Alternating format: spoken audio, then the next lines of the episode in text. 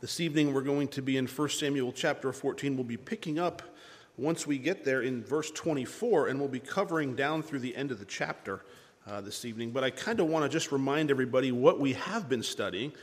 We've been taking a look at the nation Israel for quite some time. The Old Testament is based around that, and we see how God chose this group of people and he, his plan was for them to be governed by him or governed by God. And that's what the nation Israel means. And that's his plan for us as well. He, want, he wants us to be governed by him. And he, he's living this out in a, in a real world environment with a group of people that, that he birthed miraculously out of Egypt. They came into the, they wandered in the desert and they came into the promised land. And he's been with them every step of the way. And we have watched as the nation Israel has consistently through generations, turned their back on God. One generation will follow, and it's not long before they begin to slip away and they begin to follow the things of the world or the, or the false gods. Or, you know, and, and we've talked about how it's not like it's a conscious decision, it's something that creeps in, and, and it's some, something that if we're not careful, the same thing can happen to us. You know, it wasn't like the nation of Israel woke up one morning and said, That's it, we're renouncing Jehovah God, Yahweh God, no more. We're going after another God. It didn't happen that way. You see, in their mind, they thought they were still following God. But what was happening is this, this influence of the world, this influence of the Canaanites was creeping into their life, and it slowly began to take over a little bit here and a little bit there. And as they yielded to this influence, before you know it, they found themselves in a situation where they had left God completely. And here in the book of 1 Samuel, they've said, hey, everybody else has a king. We want a king too. Every other nation on the earth has a king. How come we don't have a king? And God would reply to them, and if I may be so bold, He would say, Listen, I'm your king. I want to be the one that leads you. I want to be the one that you follow. I want to take you into battle, and I want to bring you victory. And essentially, they said to God, Well, that's not what we want.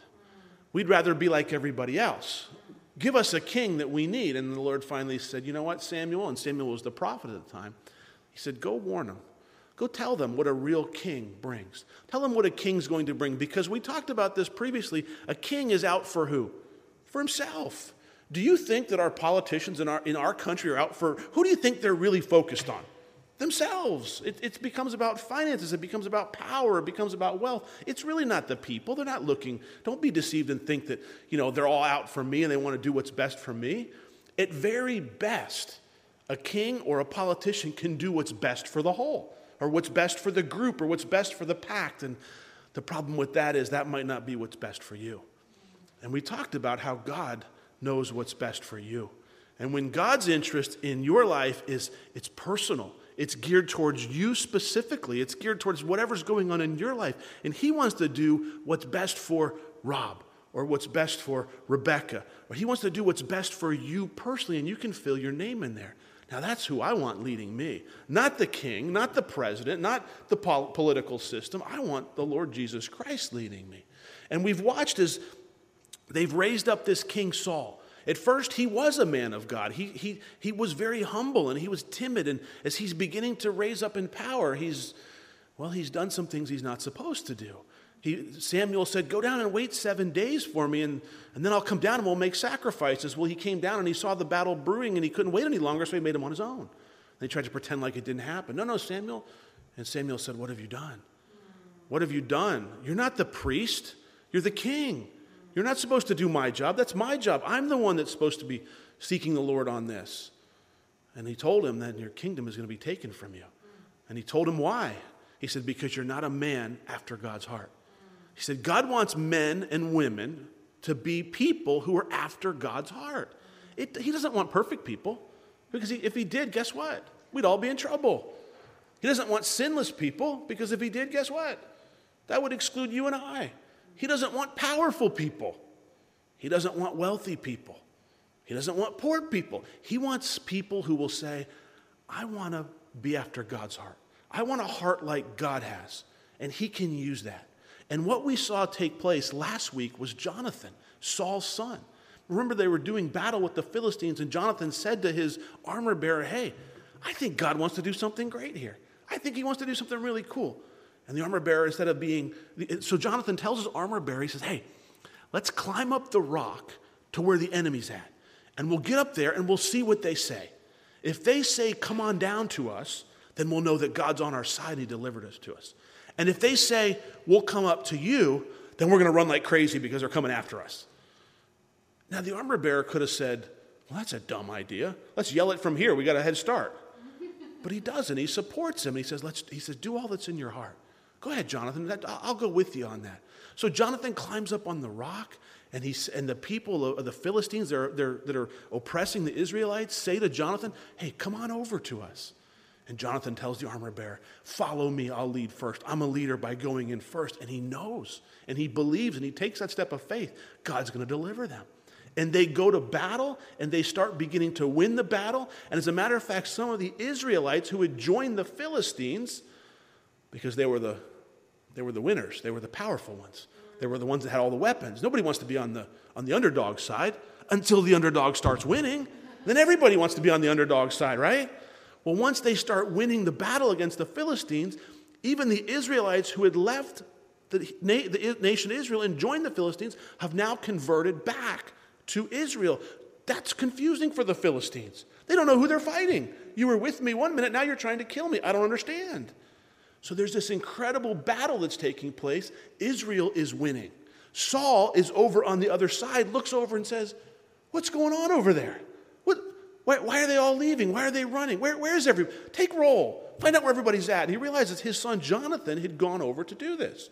Well, naturally, when he sees, hey, they're doing pretty good, let's go help them out. So they begin to move the rest of the army into where the area where, where the Philistines were. And that's where we pick up our study tonight. So the battle's raging, it's taking place. And let's pick up in chapter 14, verse 24. And the men of Israel were distressed that day. For Saul had placed the people under oath, saying, Cursed is the man who eats any food until evening, before I've taken vengeance on my enemies. So none of the people tasted food. Now, I want to share something with you before we go any further. Saul, who's not really involved in this, comes in and he's going to sort of fly off the handle, if you will. He's going to lay down the law, and he actually says to the people, Cursed you will be if you eat. So essentially, he's declaring a fast. We're not going to eat. But the problem with that is what? They're in the middle of battle. Anybody that's done any prolonged exercise know what happens if you don't eat. What happens? You grow faint, you wear out, you can't keep going. Your body needs fuel to continue to fight. But Saul, in his wisdom, which is lacking here. Because did God tell him to declare a fast? No, God didn't tell Saul to declare a fast. But Saul declares a fast to the people. All right, nobody's going to eat. Nobody's going to eat. And that leads the people to a problem. Because now they're fighting and fighting. The day is getting hotter and hotter. They're working and working. They're wearing out. They're burning calories. They're, they're fighting and they need something to eat. They need to refill their body. Why would Saul do something so stupid? Listen, I want to, if you're taking notes, write this down. Don't make any stupid vows before God, because that's what this is. Don't make any stupid vows before God. And you, you know what I mean by that. Don't make vows that you can't keep. You know, don't make a vow that you can't keep. Like, this is this would be equivalent of you saying, "All right, Rob, we're having a we're having a hard we're going to as a church, we're going to go volunteer to put on a roof at a house." And you show up there on that day and you say, "I'm fasting today." But I'm going to work all day. Well, that's dumb. You can't work all day and not eat. It'd be like saying, well, I'm not drinking water today. I'm going to be out in the sun all day hot and, and, and sweat. Well, that's stupid. Why, why would you do something like that? Don't make vows you won't keep. You know, don't make, a, don't make a vow that you know you have no intention of keeping or it's impossible for you to keep. If you're in battle, to not eat is going to be impossible for you to keep. And then to, to tie somebody's life to it. Listen, you, It'd be, it'd be, it would be as foolish as somebody saying, let's pretend I'm a chef and I'm going to decide, well, I'm going to fast today at work. Really? You're going to be around food all day cooking and not eat? Good luck. Let's say you're, you're, you work for an advertising agency and you say, well, I'm going, to, I'm going to fast from media this week. I hope you're staying home from work because it's part of your job.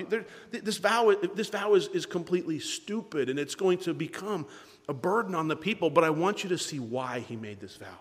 Because if we don't stop there and we don't look at it, we're going to miss the point. And here's why that he made this vow. It says, Cursed is the man who eats any food until evening before I have taken vengeance on my enemies. Notice what it says before I have taken vengeance on my enemies. This vow wasn't about seeking God. This vow was about Saul taking vengeance on the Philistines. Let me put it to you this way a stupid vow is any vow to the Lord where the focus is on you instead of the Lord. That's a stupid vow. Anytime you decide that I'm going to do something for God, I'm doing this for you, Lord, and the focus is about you, that's stupid. That's what Saul's doing. His focus for this vow, the reason he's doing it is because he wants to beat the Philistines. Just follow God and you'll beat the enemy. But it's all about Him. Let me put it to you another way.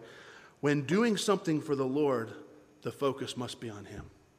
When you go, I'm going to go do something for the Lord, I'm going to serve the Lord, the focus must be on the Lord. Otherwise, if the focus is on you, you're not really doing it for Him. You're doing it for yourself.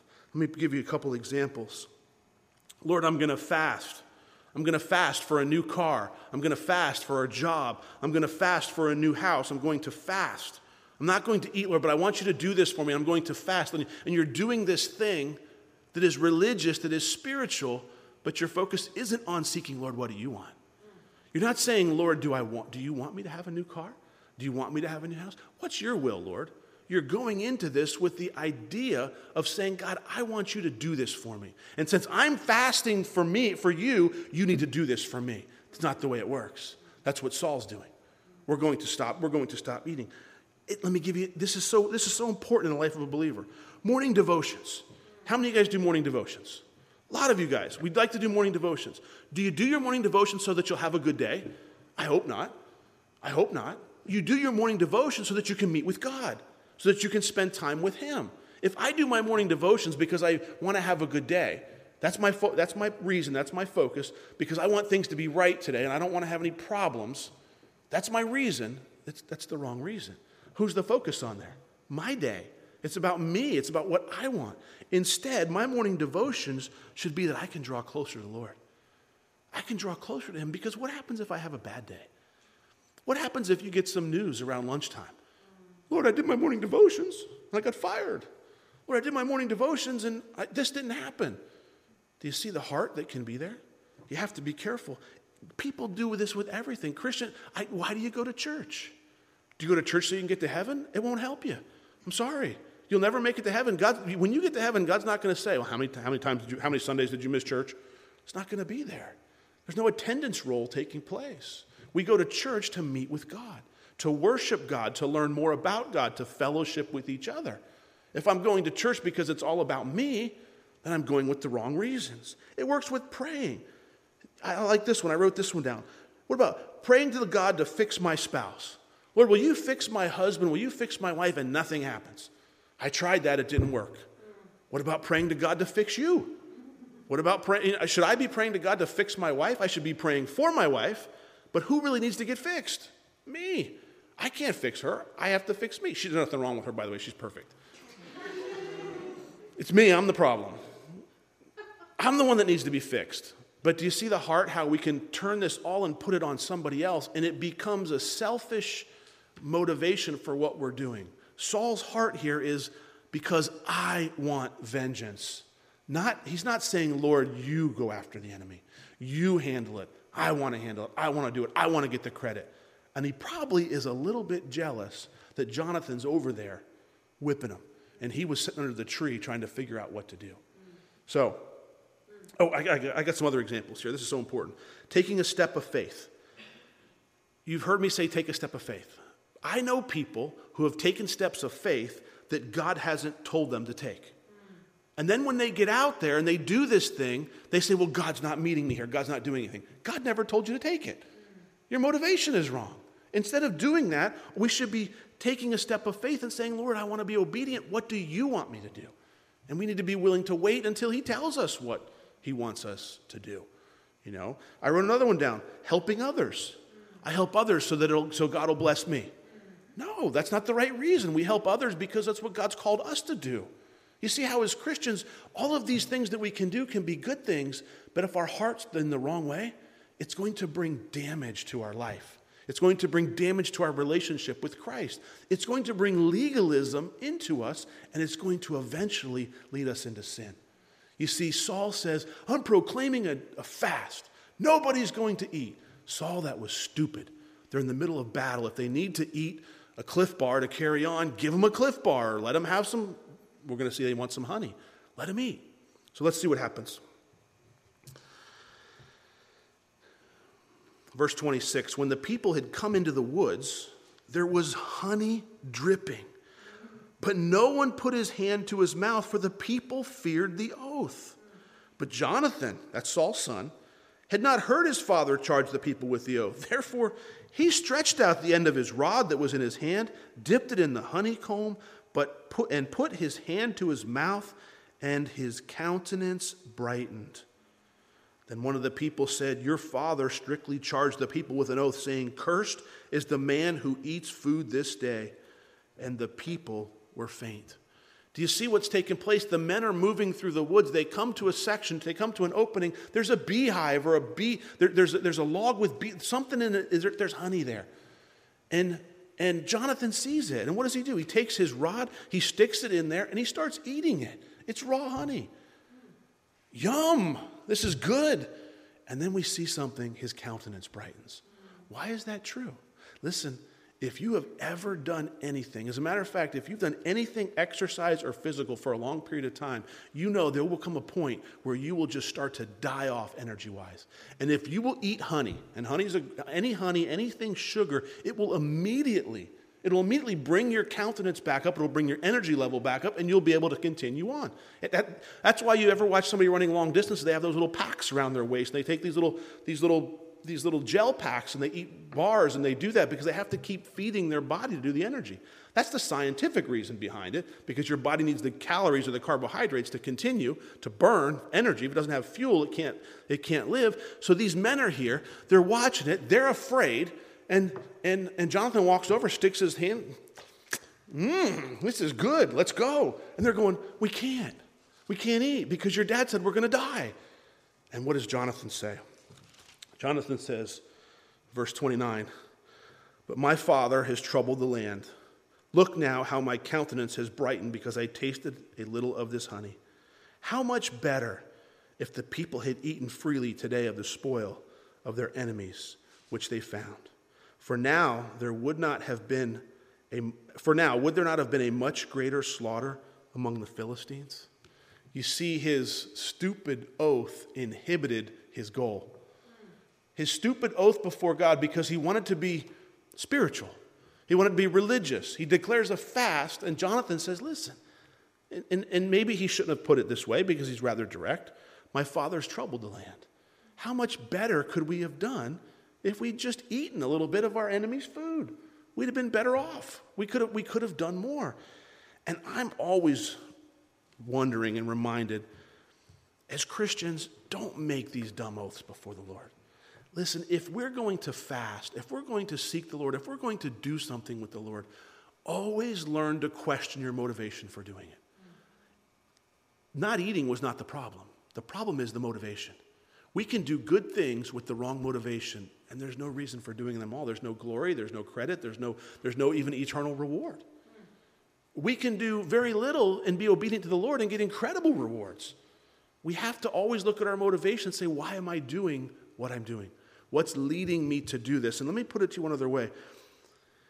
If you ever give God your resume, when you're complaining to Him, Lord, I go to church on Sunday. Lord, I go to church on Thursday. Lord, I go, I went to prayer meeting twice last year. Lord, I, I volunteered once last year. Lord, I, I did this. I, if that's you, if, the, if you're giving God your resume at some point, and then you say, So why is this happening to me? Your motivation's wrong. It's the wrong motivation. You're not doing it for the Lord. You're doing it for you. You're doing everything you're doing, you're doing to get something back. That's, that's, that's an important thing in the life of a believer that we need to make sure we're, we're not doing it for that reason. Because if we're doing it for that reason, I'm sorry to say you'll be here for a long time if you stick around and you're not conforming to God's will. You're just simply saying to the Lord, and essentially you're reducing him to that genie in a bottle, and you're making wishes, and when they're not granted, you say, He didn't do what I, he didn't, I tried God, he didn't help me out. No, you didn't try God.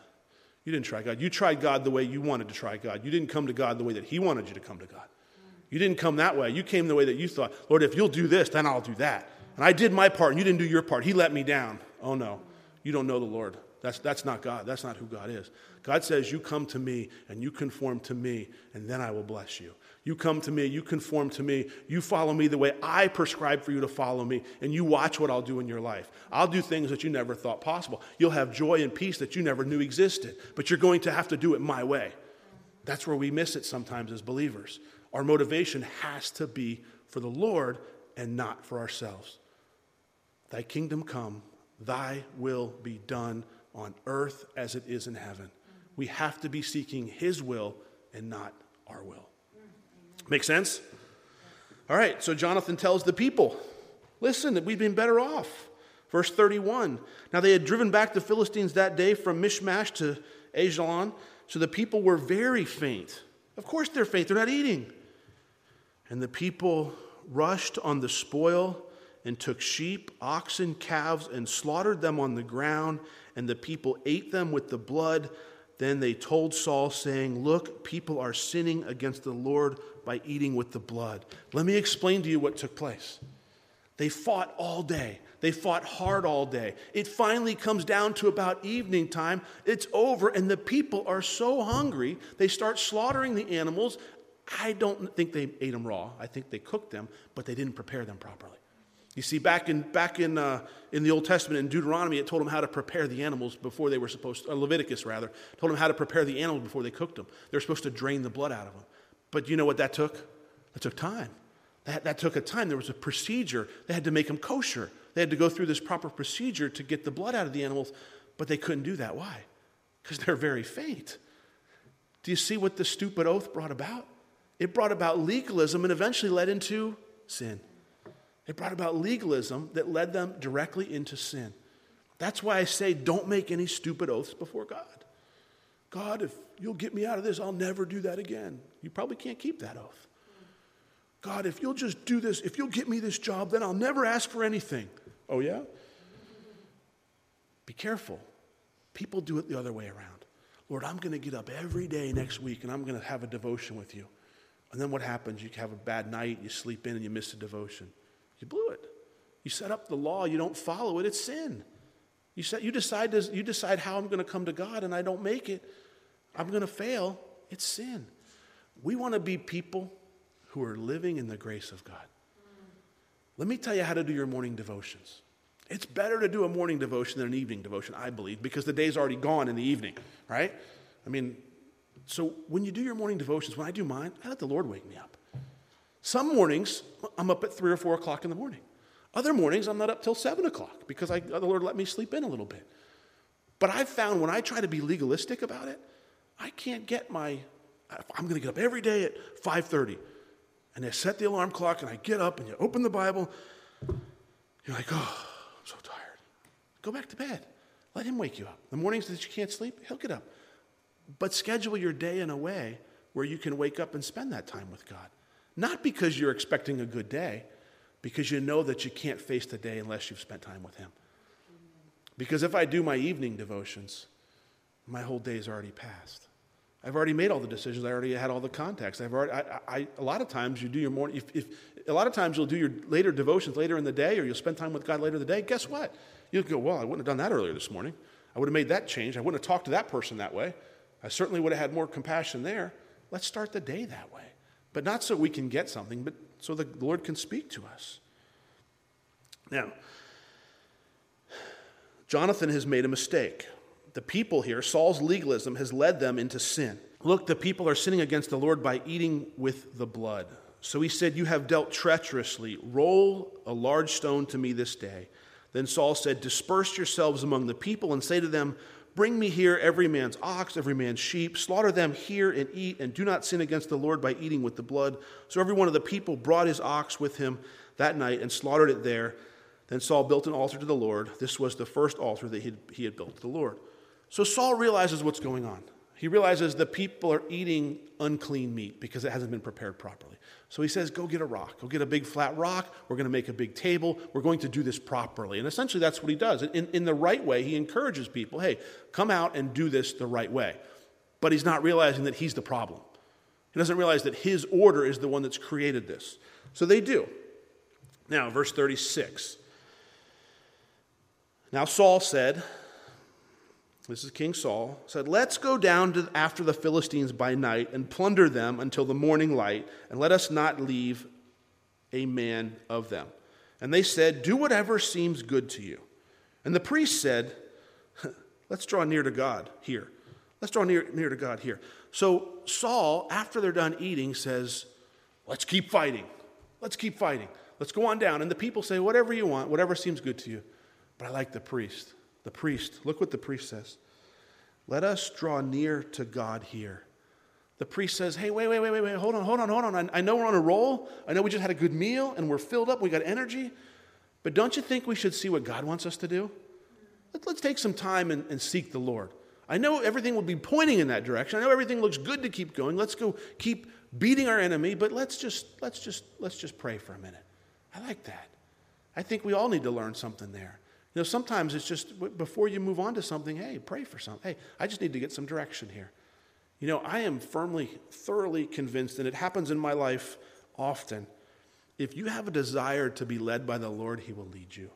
If you have a desire to hear the Holy Spirit tell you what to do, He will tell you what to do. He really will. You can be led, and I've watched many times in my life where the Lord has said, Hey, I want you to go do this. And then I have a choice. Do I want to be obedient or do I want to be disobedient? But he, it's out there, it's available to you if that's your heart. You have to want to be led by God. If you don't want to be led, guess what? You're not going to hear it. He's not going to lead you. He knows your heart. He wants a man or a woman after God's own heart. That is somebody who says, I want to be led by God. I don't want to be led by the world. I don't want to be influenced by the world. I don't want to be influenced by pop culture. I don't want to be influenced by TV. I want to be influenced by God and by the Word of God. So he straightens him out the priest says, Hey, wait, wait, hold on, let's ask God here. Verse 37. So Saul asked the counsel of God, Shall I go down after the Philistines? Will you deliver them into my hand of Israel? Will you deliver, deliver them into the hand of Israel? But he, being God, did not answer him that day. Don't you hate that? Lord, should we go down and fight the Philistines? We deliver them into our hands? Nothing. No answer, no nothing. Not a sound. So Saul says in verse 38 Come over here, all you chiefs of the people, and know and see what this sin was today. The Lord's not talking to me, he says, so there must be some sin. The Lord's not talking, I'm not hearing from him, so there must be sin. I got to deal with this. And verse 39 says, For as the Lord lives, who saves Israel, though it might even be Jonathan my son, he shall surely die. But not a man among all the people answered him. He said to all Israel, You be on one side, and my son Jonathan and I will be on the other side. Listen, Saul seeks God, and God doesn't answer. And Saul realizes there's a problem. There's a problem. There's something going on. But what Saul does is he fails to realize he's the problem. He fails to realize he's the problem. You see, he thinks the problem has to do with the sin because somebody violated his order. Somebody violated his curse. Anybody that eats today will be cursed. So this must be why God's not speaking to me. What would he be better off doing? Lord, I'm the one that's burdened your people. Think about what Saul did. He put an unnecessary burden on the people of God in an effort to make them more religious. We're not eating today. The Lord's going to deliver the Philistines into my hands. Now he goes to the Lord, Lord, what do we do? And he hears nothing. There's no answer. There's nothing coming, nothing coming across. I'm not hearing. It. What do I do? Oh, there must be sin in somebody else's life. Must be somebody else's problem. So let's let's let's figure out who it is. And the mistake he makes, and before we go to what he finds out here, the mistake that Saul makes in all of this is he doesn't look inward doesn't look inside at him. If your life is filled with problems and your life is filled with drama, and your life is filled with, I can't get along with this person, I can't get along with that person, I'm having trouble here, I'm having trouble there, can I tell you to pick up a mirror and look at it, and you will see the biggest problem? Right there, right in front of you. It'll, the problem is you, or the problem is me. It's not my boss's fault, or my wife's fault, or my teacher's fault, or this person's fault, or my employee's fault. It's me, I'm the problem. That's what Saul's missing. He thinks it's somebody else's fault. And you know what? you know who's, I'm going to I'm going to let the cat out of the bag if you haven't read ahead. You know whose fault he's going to blame it on? His son Jonathan. Jonathan's the only one following the Lord. He's the one doing what God said. He's the one that went over after the Philistines. He's the one that's bringing them victory. It's got to be somebody else's fault. Listen, Christian, don't ever be afraid to look at yourself and say, it could be my fault. And when your life seems like it's falling down around you and you feel like everything's closing in and things are not working out and there's just strife and, and, and don't look to blame everybody else. Don't blame your past. Don't blame your failure or there's no future. Don't blame your lack of education. Don't blame this. Don't blame that. Look in the mirror because that is where the problem starts and that's also where the problem can be fixed. Because all those other things you have no control over. Can't control your spouse, can't control your teacher, can't control your boss, can't control your employees, can't control your husband, can't control your wife, can't control any of it. The only one that you can control is that same person you see in that mirror looking back at you. It becomes, I become the problem. Saul doesn't see that. So he's going looking for the problem, which is the right thing. But let's see what he finds. So he said to all Israel, You be on one side, and my son Jonathan and I will be on the other side. That's in verse 40. So basically, he divided everybody all Israel's on one group, and here's my son and my here's my son Jonathan and I. And then people said to Saul, Do what seems good to you. Verse 41 Saul said to the Lord God of Israel, Give a perfect lot. So Saul and Jonathan were taken, but the people escaped. So here's what's taking place. This is how they used to seek God's will. They would the, the, the, priest would have on a breastplate and uh, some people think they drew sort of like a straws or drew sticks but I, I, personally think the priest would carry this breastplate and there was this little bag on this breastplate. And it had, had two stones in it an urim and a thummim one was black and one was white. And when they would seek the lord they would ask the priest a yes or no question. And they would begin to pull out either a black stone which meant no, or a white stone, which meant yes. So it was either a yes or a no answer. So as Saul separates himself and Jonathan and everybody else because he didn't think it was them, he thought he'd start big, the lot that was drawn came to Saul and Jonathan. The people were released. The problem that, that you know, what's, what's taking place here is he says, Lord, show me, who the, show me where the sin is. And it falls on him and Jonathan. And then Saul said in verse 42 Cast lots between my son Jonathan and me. And Jonathan was taken, which means the lot went to Jonathan. Then Saul said to Jonathan, Tell me what you've done. And Jonathan told him, and he said, I only tasted a little honey with the end of the rod that was in my hand, so now I must die. How do you think he said that? You see, that statement could be said a couple of different ways, couldn't it? I could say that statement and say, All right, I'm Jonathan speaking here, and he says, I only tasted a little honey with the end of my rod, so now I must die? Uh, come on, Dad. What's the big deal? I just stuck, I was, uh, I didn't hear you make the thing. I don't think that's what he's saying. I think Jonathan is saying, if you made the command, I think he's saying it now, I must die. And I'm prepared to face that. I did, I, I violated your command, which was stupid, but doesn't matter because I must die. And now I'm prepared to face that. And look what Saul says. Saul answered, God do so, and more also, for you shall surely die, Jonathan.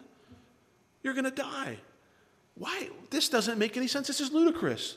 He makes this stupid oath, or this stupid rule, we'll call it. He brings the people under bondage. He puts them under legalism. Jonathan wasn't even there to hear it. He, he eats of the honeycomb. The people tell him. Now, maybe he ate all day. We don't know that, that information. And now Saul's willing to kill his own son over this. Why would he do something like that? Pride. No one's going to break my oath. If I don't kill my son, then he'll think I'm getting off easy. I want the people to respect me. Do, do you see where it leads? Do you see where these stupid oaths lead?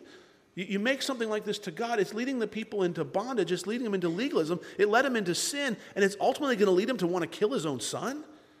This is just ludicrous. This is not a man after God's own heart. This is a man doing things his own way. This is a man doing things without the understanding of God. When he looks for the problem, he thinks the problem is because Jonathan's not listening. Jonathan broke my rule, he broke my oath. Where's the problem? It's in the mirror. You're the problem, Saul. Same thing with your life and my life. When there's issues in my life, I'm usually the problem. Same thing with you. You can be the problem. Jonathan's the only one helping them win. He's the one giving them victory. This whole, this whole victory that they're enjoying is a result of Jonathan. And Saul says, Well, now you must die. Jonathan says, Fine, Dad. If that's what you need to do, do what you got to do. But the people, in verse 45, said to Saul, Shall Jonathan die, who has accomplished this great deliverance in Israel? Certainly not. As the Lord lives, not one hair of his head shall fall to the ground. For he has worked with God this day. So the people rescued Jonathan, and he did not die.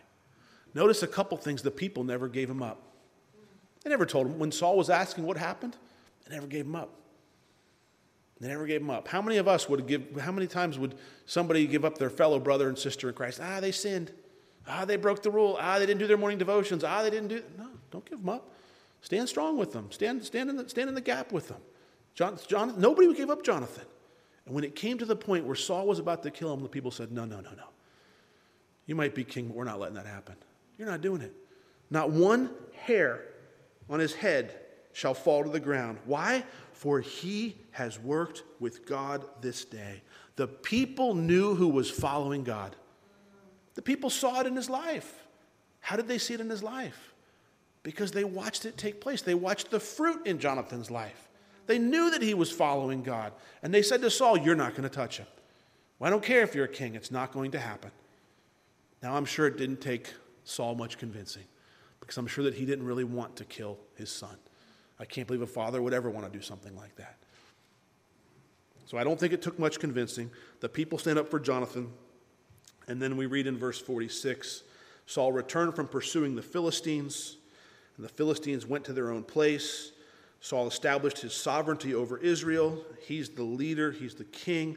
They fought against all the enemies on every side against Moab, against the people of Ammon, against Edom, against the king of Zobah, against the Philistines. Wherever he turned, he harassed them.